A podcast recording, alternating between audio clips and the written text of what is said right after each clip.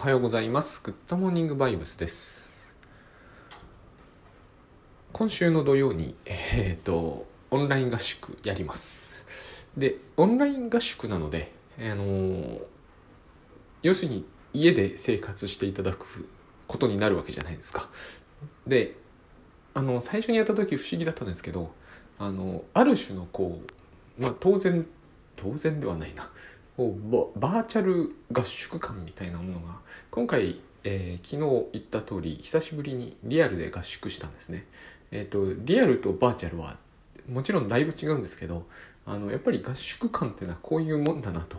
いうようなものは、えー、とオンラインでも不思議と得られるのであのそこが人間のすごいところだとは思うんですけどねこれ動物だったら絶対無理だと思うんであのぜひ、えー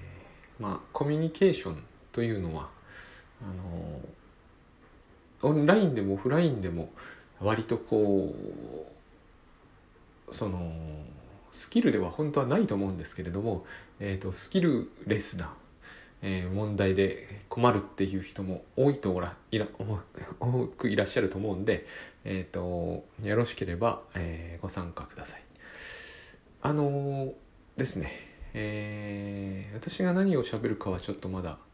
まだっていうのもどうかと思うんですけど、あのーまあ、前回喋ったようなことにでもなる自分が喋る話はなるんだろうなと思いますが、えー一見関係ないようなんですけど今ですねタスク管理の本を書いていてコミュニケーション大事だなと、えー思います。あの本の中身というよりは本を作るにあたってですね、えー、と結構あのチャレンジングな状態に今なっておりましてえっ、とまああのなんていうんですかね。ある意味グッドバイブス5にっていう僕はこの番組ではずっとしてますが、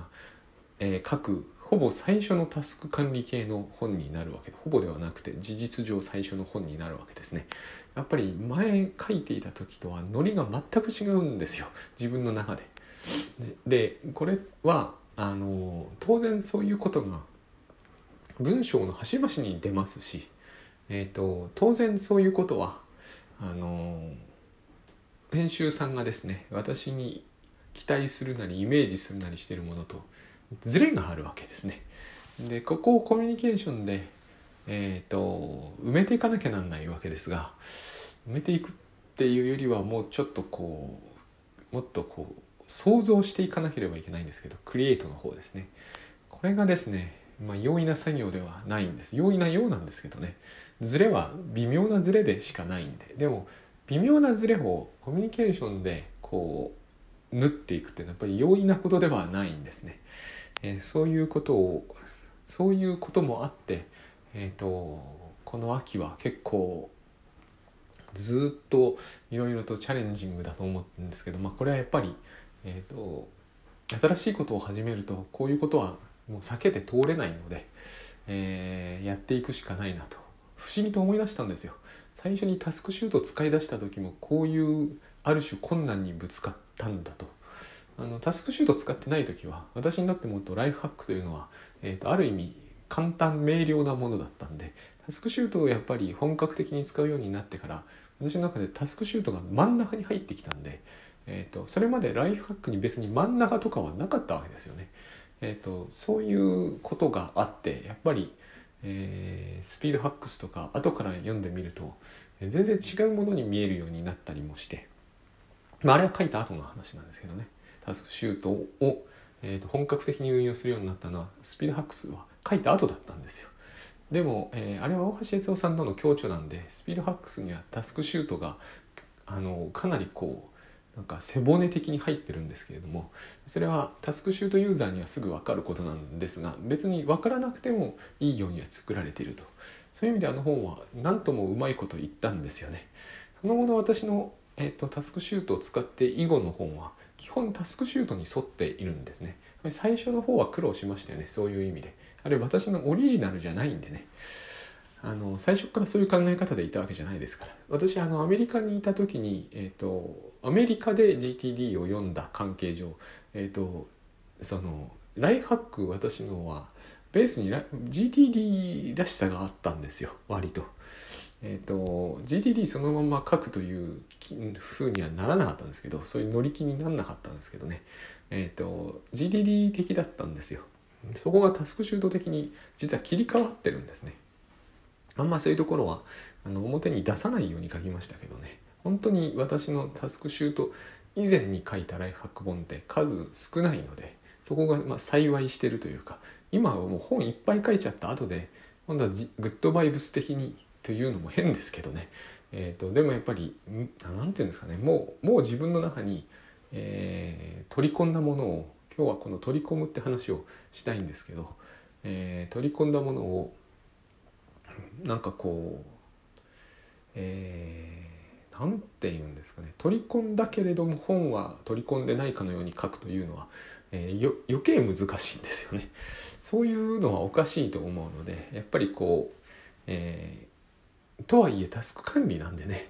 あのタスク管理というのはグッドバイブスを全面にバンバン押し出して書くというのも、えーと、求められてないケースではあのまあできないですよね。まあまあそういうようなこう独特の迷路感があります。書いてることは全然迷路感はないんですけどね至ってこう直線感しかないんですけれども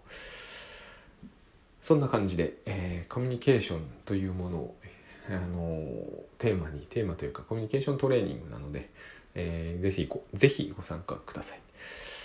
はい、で、えー、っとその取り込む取り込む前に 失うなんですよ。あの対象喪失という本が本のタイトルなんですよね小野木圭吾さんの本がありまして、えー、要はあれはフロイトの有名な「元メランコリー」という論文がもう、えー、読んだものという前提こそないもののまあ読んでから読んだ方が、えー、分かるの分かるという意味では全然分かりやすい本ですね。で対象喪失と喪失というとまあ僕の年ですからまだ、えー、肉親をどんどん喪失するという年齢ではないんで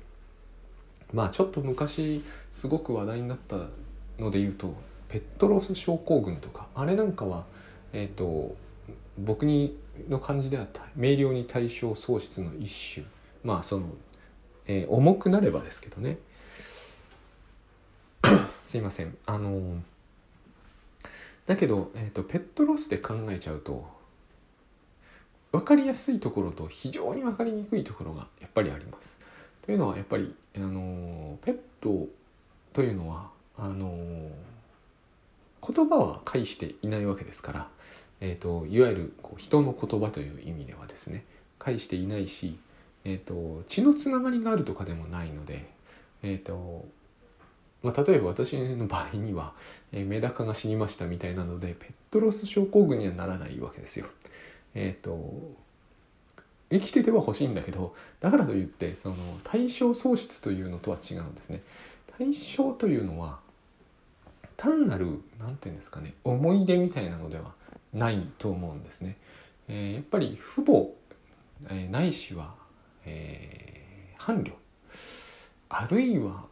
うんまあペットのケースもありますよね。その人にとってのその食い込み方みたいなのの違いなんですけれどもあのそうですね何と言うんですかねこれは。あの要は、えー、心の一部がそれになってるっていうことなんです。その私のここのところずっと言っていた母子ユニットっていう表現を使うならば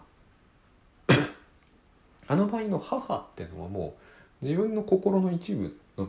重要な機能を成してるわけですね。で、えー、でもその母は例えば私の母の内的対象とかって言うんですけど、えー、心の中に母が生きていて生きているまあでも生きていて、えー、存在していて、まあ、ニードをニーズに変えるとかいろんな機能を果たしていますがとはいえ実の母生きてますからねでそうすると母 2, 2人になっちゃうじゃないですか。ということはどっちかは、まあ、実在はしてないわけですよ。つまりじあ、えーと、私の母が実際に生きている母親が、えー、実在しているとすれば私の心の中にいるのは内的対象でしかないわけですね。この内的対象を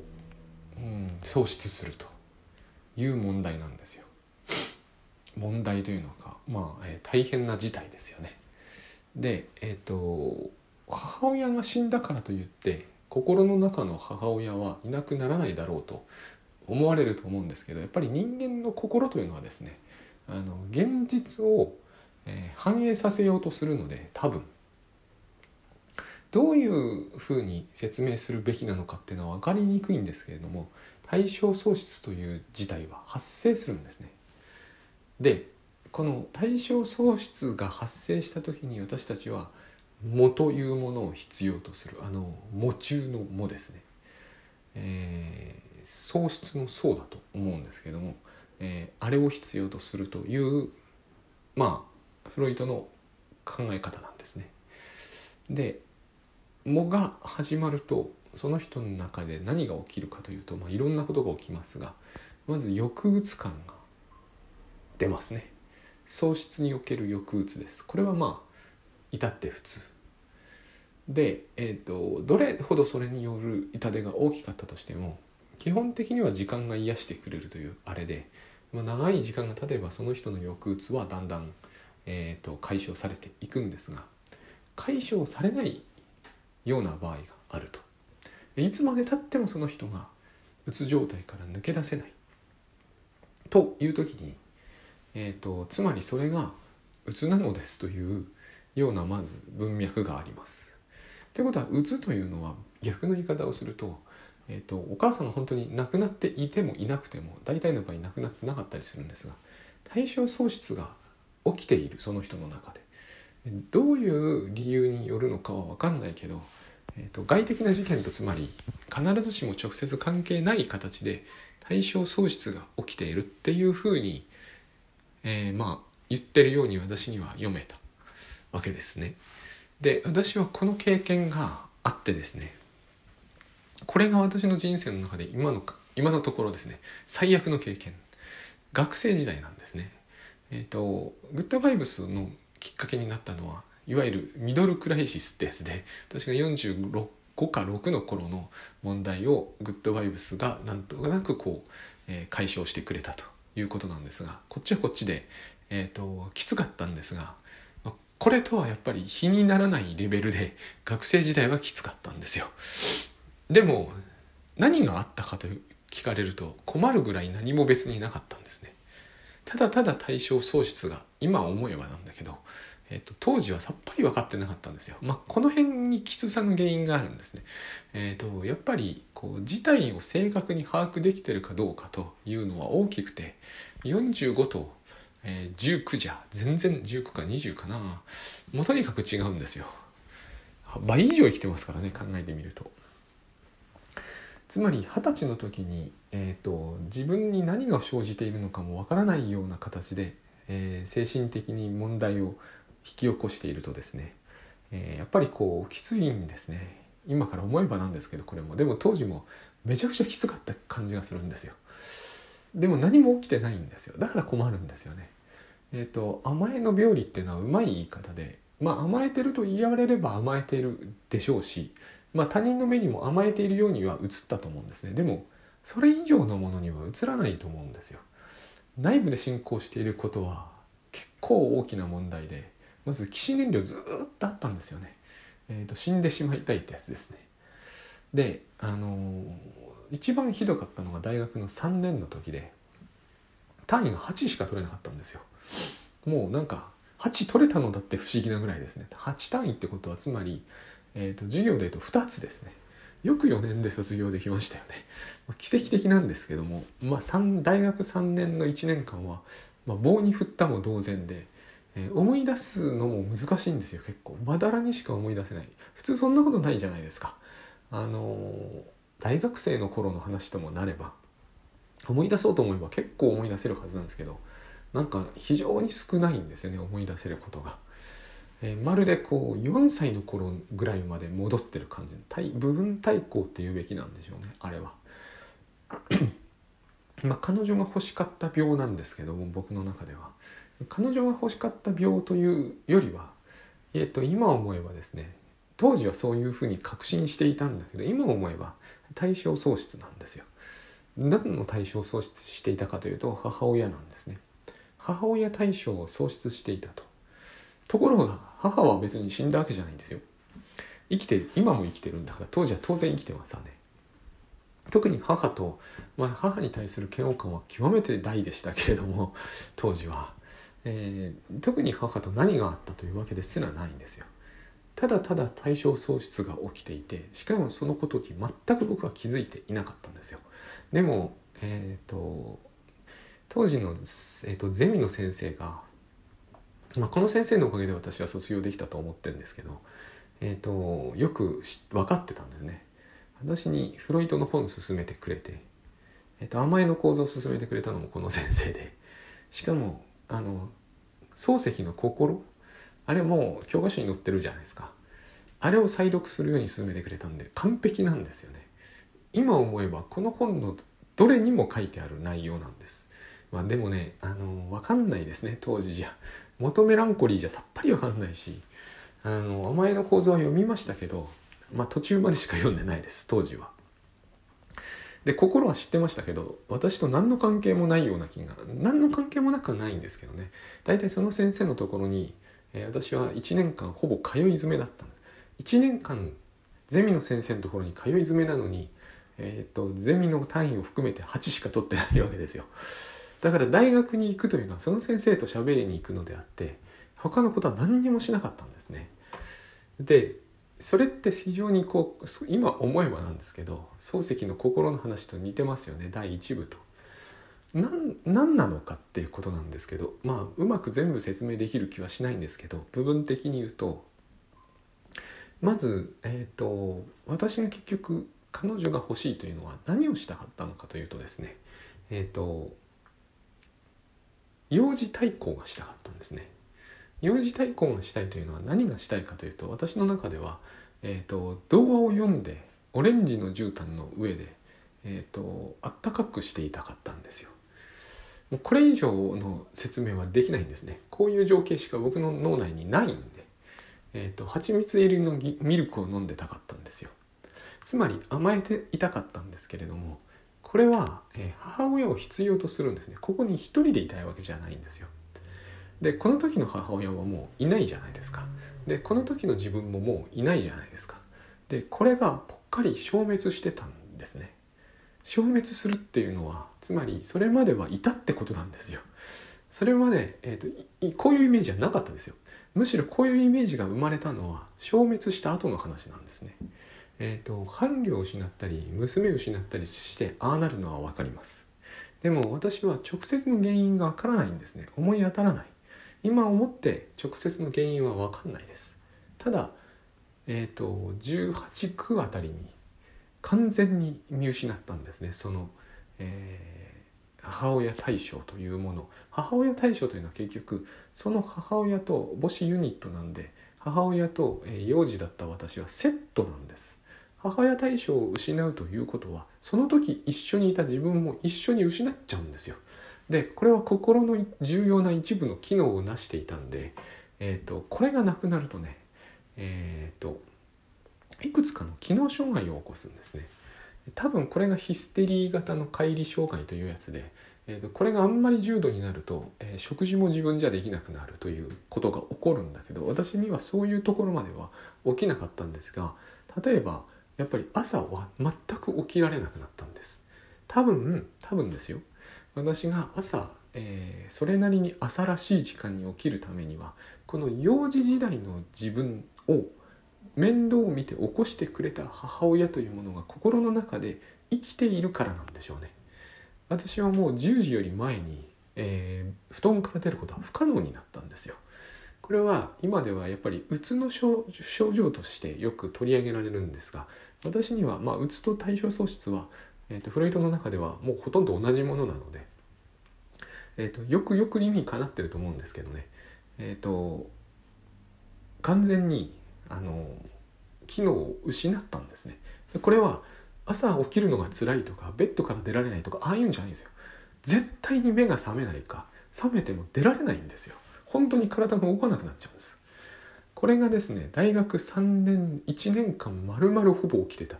なぜ8単位取れてたかというとどっちの授業も午後にあったからですね。あの午後は起きられるんですよこれが。多分私が午後起きるというこれだからえっ、ー、とあれなんですよね。子供の面倒を見るとか朝活とか私が言うものに同意できない大きな理由なんですが午後起きる能力というのは多分午前起きる能力とは別に持ってる。こういうの科学的には説明できないので、えーと、どうしようもないんですけれども多分私の実体験の中では午後に起きる能力は、え、高校の頃に身につけたんですよ。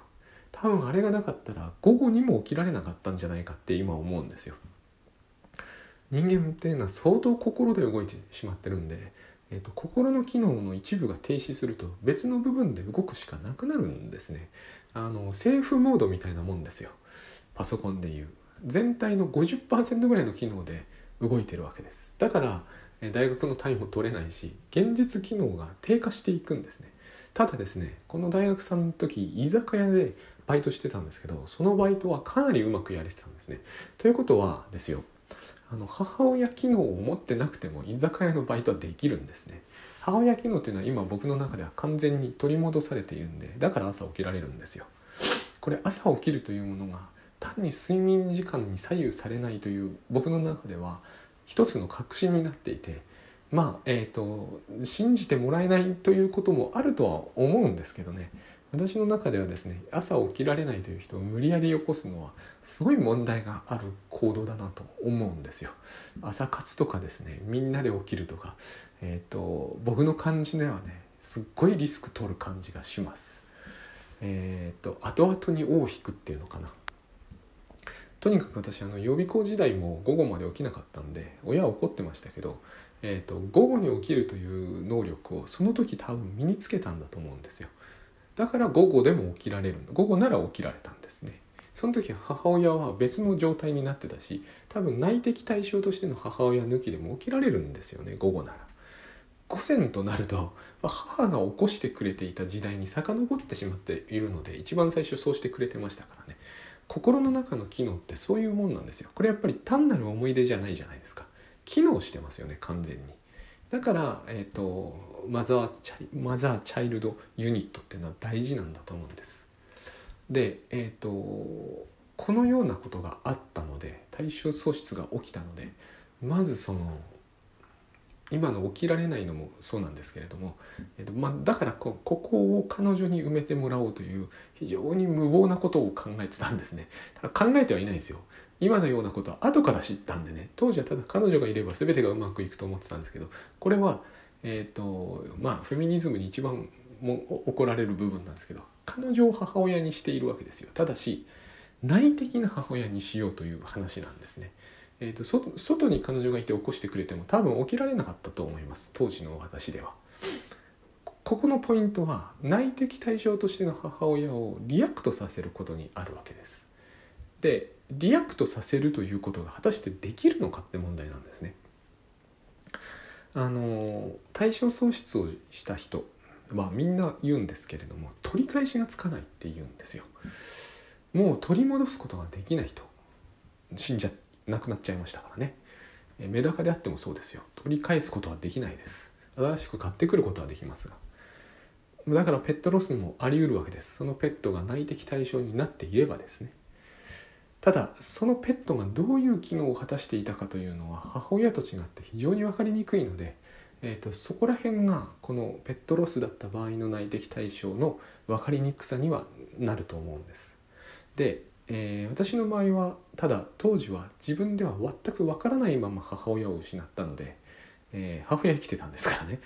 何度も言いますが内的対象としての心の中の母親を失ったのでもうかなりの部分でえーと、機能低下が起きました。まず昼間からずっと酒飲んでました。完全に抑うつなんですがアルコール依存が入りましたねあそこに。つまり酔ってないとやってられないんですよこうなってしまうと。でやっぱり取り返しがつかないという感じほとんど毎日酒飲んでましたからね。酔うまでは。で取り返しがつかないという感じっていうのはものすごくあってだって幼児の時代って取り戻せないじゃないですか。そういうこの何て言うんですかね現実原則に、えーと、対応できないわけです。自分はもう幼児じゃないというのが現実ですよね。エディプスなんですけどね、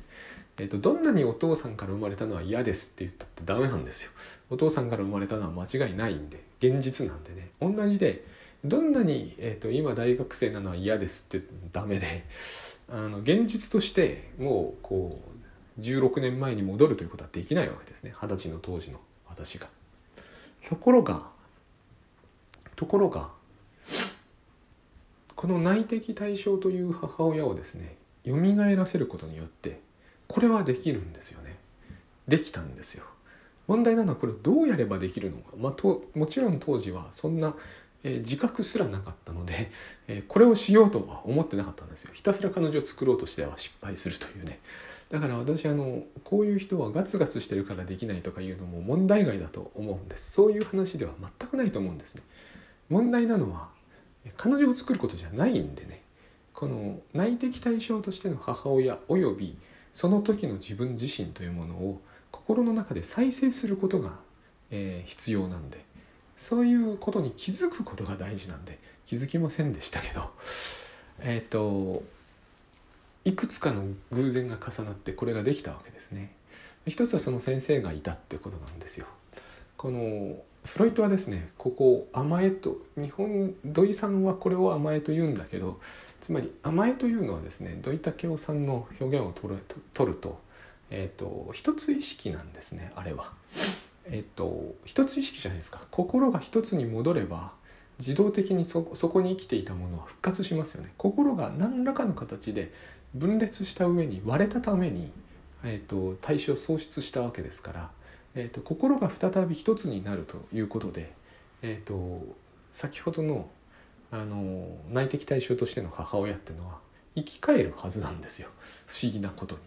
に。リアルな人は生き返りませんけどだからここが非常に大事でリアルな人は外にいるんですよ。リアルな人は外にいて、えーと自分の内的対象は内にいると。あのよく内的対象と外的対象を混同してしまう、まあ、この種のものはしょっちゅう混同されてます。この混同ナルシズムって言うんだと思うんですけど、えーと、攻撃するわけですよ。私現に母を攻撃してましたからね大学時代。猛烈に。でそうすると何を攻撃してんだか分かんないんですよ。私は失われた内的対象としての母を実は攻撃してたわけですね。失われたから。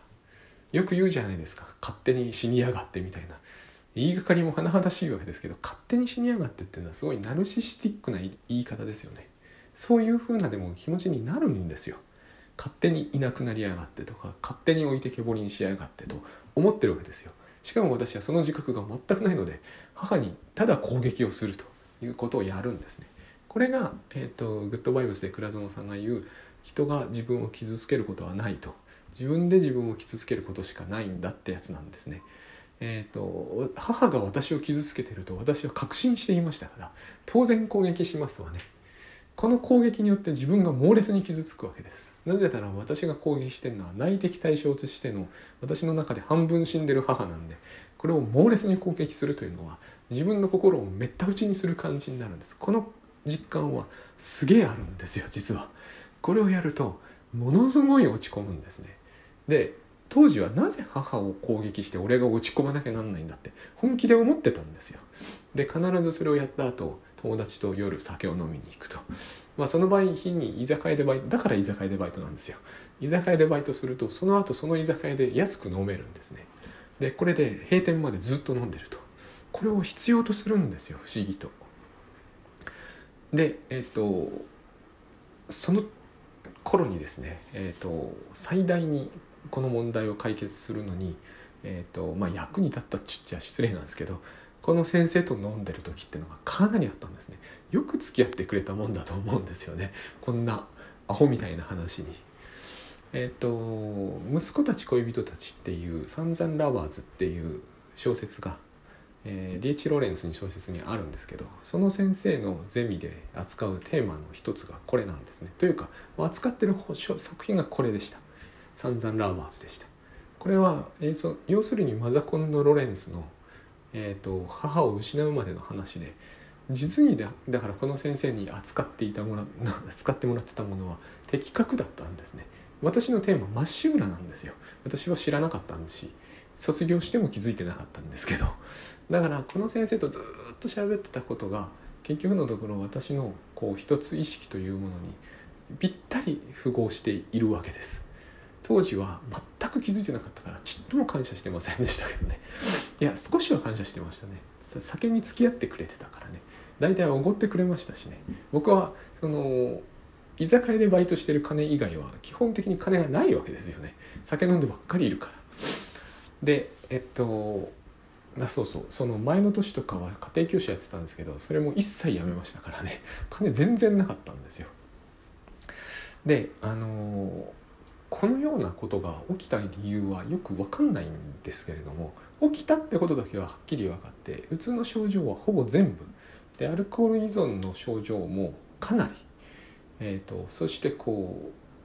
う急に起こり出すっていうねヒステリーの症状みたいなやつですよね。もう相当あってまあ要するに、えーと、本来今で言えば心療内科行くべきなんですよ。ゼミに通ってるんじゃなくてね。ゼミ以外にはなんですよゼミと居酒屋のバイト以外はこう動く気になれないんですね。で母とたまに会うと喧嘩しかしないと。こういう状態がずっと続いていてで落ち込んでいるんだけど落ち込んでるという認識はあんまないんですよね。落ち込んでましたけど。でこの時のえっ、ー、と元メランコリーモーニングメレンコレメレンコリアっていうのかな。あれにある通りそのヘルプレスネスっていうのがもうグッとくるわけです、えーと、自分はすごい弱いんですよね。ヘルプがレスなんですよ。えーと、ニードっていうのは原則ヘルプミーだっていう話は、えー、昨日した通りなんですけど、えー、結局ニードっていうのは水が欲しいとか、そういうニーズに変わるんですけどその前のニードっていうのは生きていたいってことですから。ヘルプなんですよ。 self-help っていうじゃないですか。 self-help がほぼ機能しなくなってるわけですね。自分の中で一番、えーと、生きているってことをケアしてくれた母親を殺したんで、えーと、 helpless そのものになってるわけですよ。ものすごい自分が頼りないものに感じられるわけです。ここで分かんなくなっちゃうんですよ。